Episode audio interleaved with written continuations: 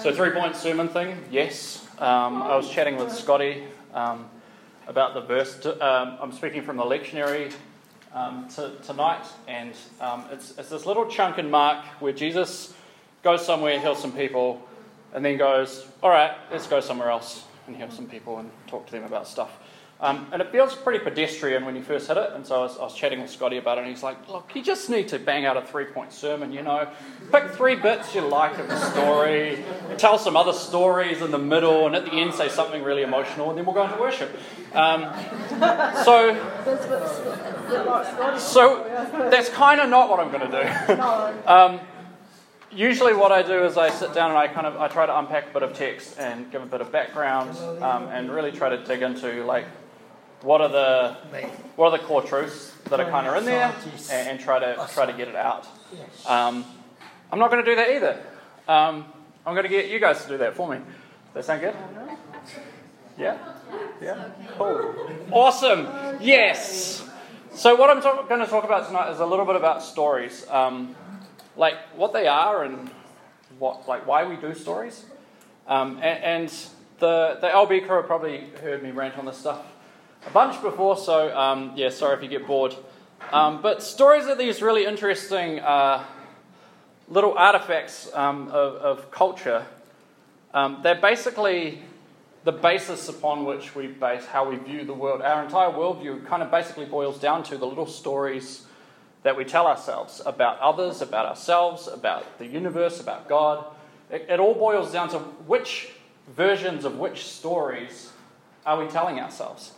They're these fascinating little things. They, we use them to define whether we're in a group or whether we're out of a group. We use them to define whether um, we have an understanding of ourselves or whether that's, that's too much for us. Um, they're really the only vehicle that we have for shared memory. Because um, when it comes down to it, um, facts on a page um, don't generally stick with us like story does. They don't carry emotion, they, they carry facts, but they don't carry the emotion. And so, if we want to share emotion, if we want to share belief, if we want to share something deeper than a fact, the only way we've figured out how to do it so far has been through stories. Um, and it's interesting, we're, we're, constantly being told stories, and, and, we talk about it a lot here at Blueprint. Like, we're told stories about ourselves. Like, our, our culture is constantly telling us stories. Um, like, you should be happier. Right? We've talked about that before. Um, but there's a whole heap. There's a whole heap. So, um, why don't you kind of crank together with a, with a group of three or four people um, and just, just nut through like what are the stories that you kind of feel society is, is telling us and maybe how is it getting that across um, yeah so we'll be back in three minutes two minutes three minutes cool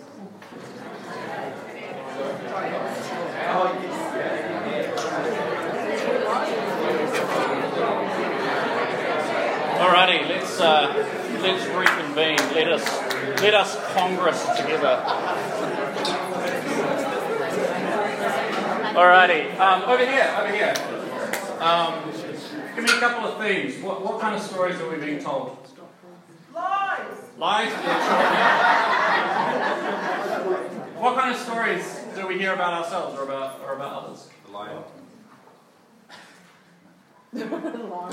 no one's ever watched television ever. Brilliant. Over here, anyone? Uh, you're not happy, and if you buy this shit, you will be happy. Yeah, exactly. That's one thing. Any, any, anyone else talk about anything else? Because, I mean, that's a pretty dominant theme. I one we talked about was everybody's having more fun than me. Yeah. Especially on a sunny day, and especially if you look at other people's Facebook, they're all having yeah. much more fun than you are. Yeah. Definitely. We talked about last time, like, it's all pretty much doomed, so just have fun. It's all doomed, so just have fun. Yeah. So, so Ecclesiastes some, kind of goes into that pretty, pretty hard on that. Yeah,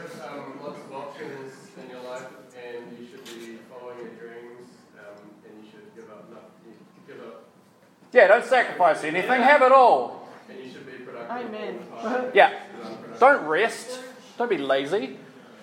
You'll only be part of the in crowd if you partake of this product. Exactly. Yep. And how, how do we get these stories? Like like stories aren't we don't just sit down around a campfire anymore, right? Like story, well, I mean, sometimes, yeah, obviously. yeah, and then you take a picture. We've got the campfire, it's good.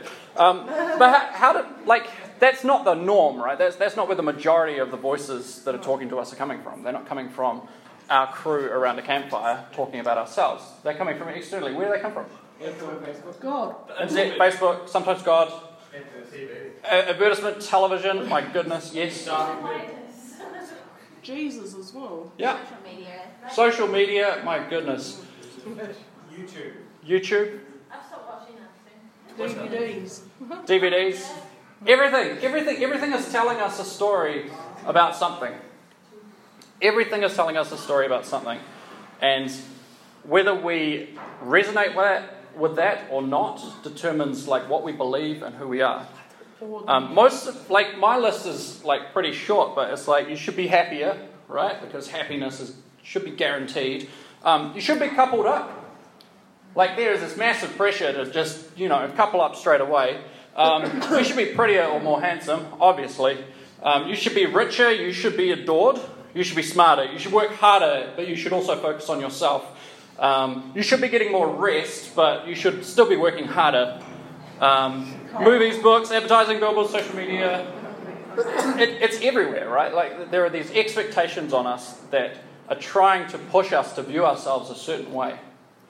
Um, I think we went through the, the, the advertising thing, but like there, there's nothing grander than Super Bowl advertising. We're about to hit Super Bowl tomorrow.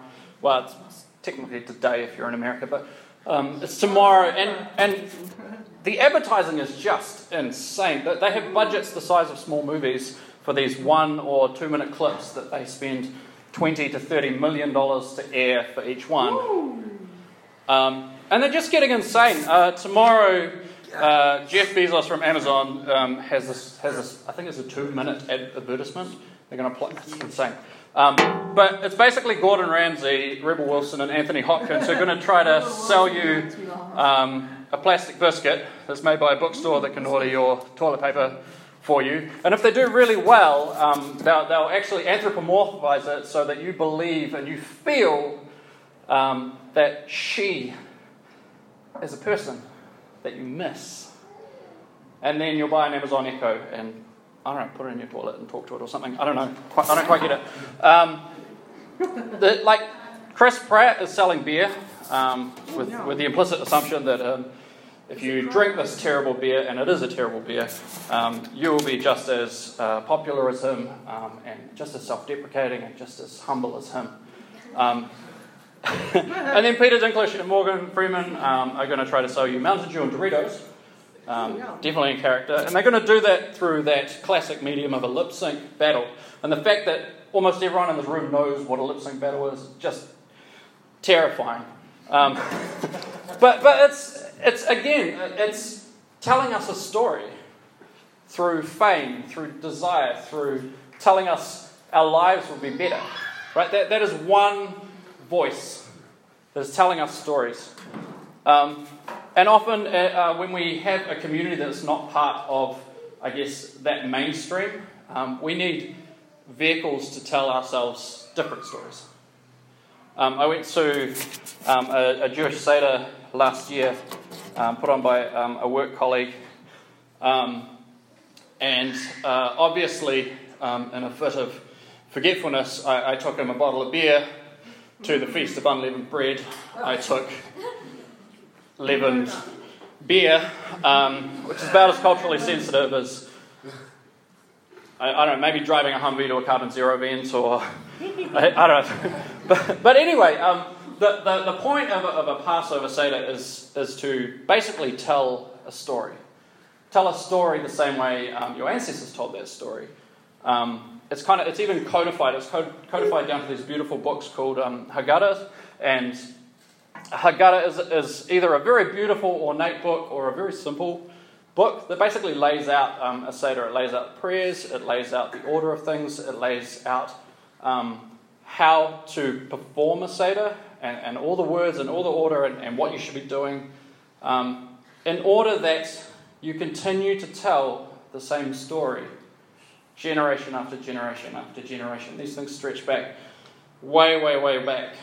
Um, and they were designed so that the Jewish people could continue to tell the story of their ancestors over and over and over again to their children and have their children pass it on to their children. It's a device for story, for telling people who they are. And our Haggadah is the Gospels. Our Haggadah is the stories of Jesus. They're, they're those stories about Jesus. And so that, that little chunk I'm working on has this. It wasn't that I couldn't pull three points out of it, it's that there were just too many points. It looks plain on the outset, but, but the stories are so deep, there were just too many points to pull out. So we're going to try to pull a, a few more of them out um, tonight. But let's recap Mark, Mark, Mark. Mark is this amazing piece of literature. Um, usually, when scholars first hit Mark, uh, they're like, who the hell is this guy and why do we care? Because all this is just copy and paste. um, at points, it looks like he's just lifted it, hasn't changed any of the grammar, and just pasted it in. Um, so he's been reading something else and gone, that looks nice. That's a good turn of phrase, I'll chuck it in there. It doesn't, doesn't even quite, quite fit. Um, it's obviously either being produced very quickly or kind of a little bit lackadaisical. Um, but that's what it kind of looks like on the face of it.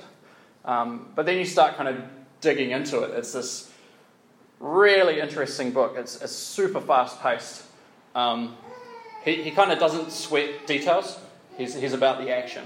Um, so I'm, I'm reading from like 29 verses in, and Jesus is he's like, no, none of that Jesus birth stuff. Let's cut straight, straight to the uh, yeah the, the baptism stuff, and he went to the, no, skip the desert stuff. Let's go on. Um, it's really really fast paced, um, and it's it's really well constructed. Um, if you kind of get Greek story forms, and I know you're all deep Greek literature geeks here. Um, but, but there's some really, really meaty stuff in there if, if you want to like really go deep on that stuff. But what's it about? Um, there's this really interesting idea uh, about Mark in that it's actually satire. It's actually satire. We'll, we'll get to that in a second. Um, Mark is kind of set in this in this time um, when kind of everything was, I guess, he was living in a time uh, under Roman occupation, right? Um, where the emperor was viewed as a god, and the way that kind of happened was kind of in Greece, everything was kind of falling apart, falling to corruption, and there were a whole bunch of uprisings um, after um, Julius Caesar kind of got the, the old stabby. Um, and, and, Octavian, um, who was supposed to be, be the next emperor technically, um, he kind of he defeated all the people who were trying to do the uprising. Mark Anthony, Cleopatra, great movie. Let's move on. He renamed himself Augustus a bit before that, and, and he kind of took on the, the title um, son of Caesar, son of Julius, son of the God, son of the deity who was Caesar, son of God. And he became known as the Son of God. And people started to give thanks for him. He, he brought prosperity and peace back um, to this little group of humans. Um, and they started to, to praise the gods for sending their Savior, the Son of God, Augustus. Um, he continued to try to strengthen those ties with, with, with deity. Um, they they kind of did a lot of that through, through art and um, through poetry. Um, if you read Virgil's Aeneid, it basically tries to tie Augustus as, as this being of light who tied all the way back to Troy. but he became known as Son of God. Um, and mostly he brought peace and prosperity um, by taking armies into places that were already reasonably peaceful um, and bringing peace to those places, generally by murdering all the men there. Um, but he brought peace to them, and they were, they were brought to the peace of the, the mighty Roman Empire. Um, and, and when, when that happened, uh, when, when they went and um, brought peace to someone else who didn't really want that peace, um, they would send out these runners um, throughout the empire to let everyone know that they, they had brought peace um, to a, a far flung, remote part of the empire. Um, and so you, you had these, these men, these uh, Evangelion, who they were part Hamish Dobby, ultra runner, and part Scotty Reeve. We'll talk your ear off uh, about how good Jesus is, but Son of God before Jesus' time, yep.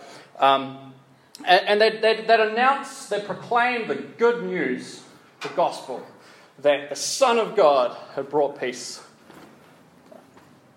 And so at the beginning of Mark, we have verse 1, where it says, The beginning of the gospel of Jesus Christ, the Son of God. Do you get the tie? It's satire. It's satire of these, um, these proclamations that the empire has brought peace. The Son of God has brought peace by subduing another nation and slaughtering all their menfolk. It's this really fascinating story. Um, and you only get to that if you dig a little bit. But John, uh, Mark 1 goes really, really quickly. Um, he, he, kind of goes straight to the John the Baptist bit, doesn't, doesn't do the whole nativity deal. Um, Jesus is baptized and he comes out of the water, and, and God says, This is my son, son of God. Can get that thing strengthened. Um, and then he rec- recruits some fishermen to be in his posse. Um, and then he heads to the synagogue, and in the synagogue, he does some teaching with this authority that comes from somewhere that they can't quite recognize, but they're like, man, that guy's got some authority, Son of God going on. Um, and he casts out a demon, and the demon goes, Oh, you're, you're Son of God. And he's like, No, shut up, shut up, don't tell anyone. So that's where we're at. And then we hit some verses. Here we go. As soon as they left the synagogue, they went with James and John to the home of Simon and Andrew. Simon's mother in law was in bed with a fever, and they immediately told Jesus about her. So he went to her, took her hand, and helped her up. The fever left her, and she began to wait on them. That evening after sunset, the people brought to Jesus all the sick and demon possessed. The whole town gathered at the door, and Jesus healed many who had various diseases. He also drove out many demons, but he would not let the demons speak because they knew who he was. Very early in the morning, while it was still dark, Jesus got up, left the house, and went off to a solitary place where he prayed. Simon and his companions went to look for him.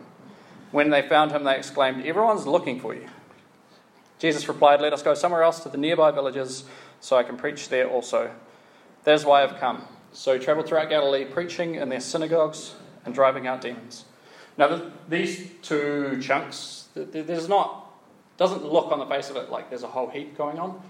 Um, but we're going to jump into our little, little posses. Um, and we're going to focus on like what, what are the little confusing bits?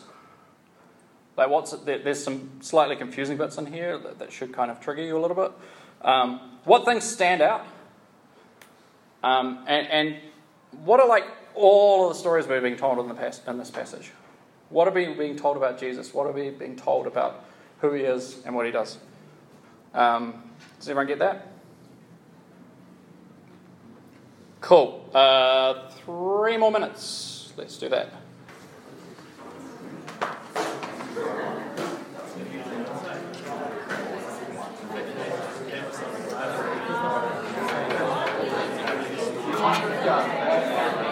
Alrighty then.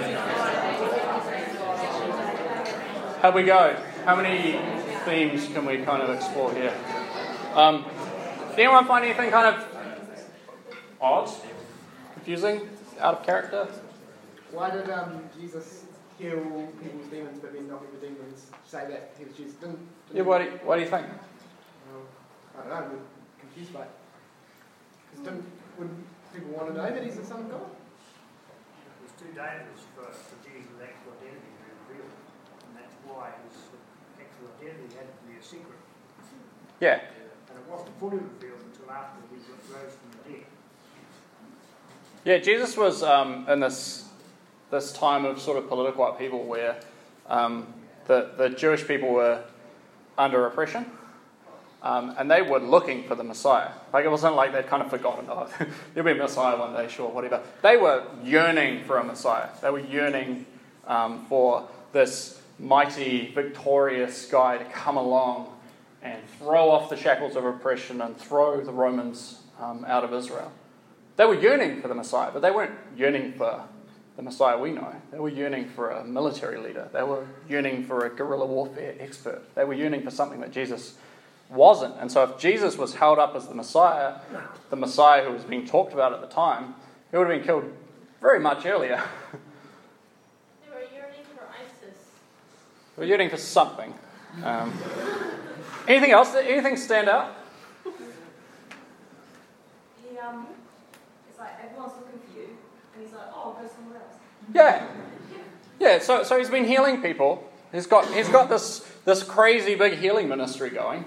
Like it's revival in the town. They're, they're all coming out to be healed. It literally says the whole town came, came and uh, tried to get healed. They brought everyone. The whole town gathered at the door. It's actually insane.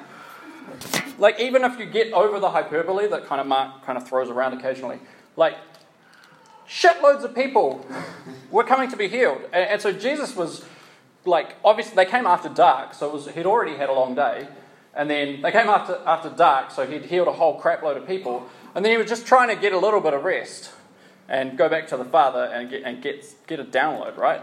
Uh, and they're like, hey, there's more people to heal. You know, you're famous, you've hit the big time. Uh, and he's like, nah, we're going somewhere else. Any guesses?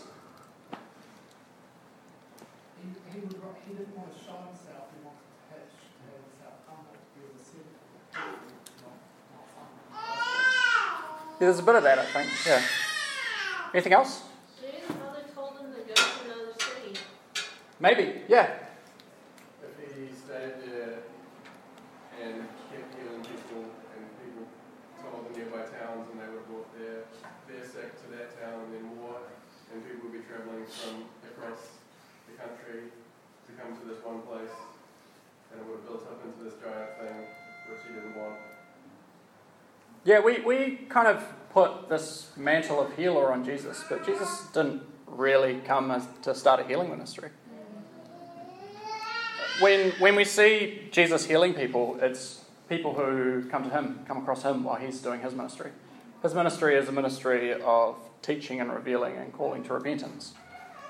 It's, it's, so it's quite fascinating. Um, later, um, it, it, Jesus has this like killer line. He's in Capernaum here, which is where he kind of grew up. He has this killer line where he's, he's like, um, Capernaum, you, didn't even believe when you saw the miracles. It'll be better for Sodom and Gomorrah on the day of judgment. Like, he, he's, he's there, he's doing the miracles, but that's not why he's there.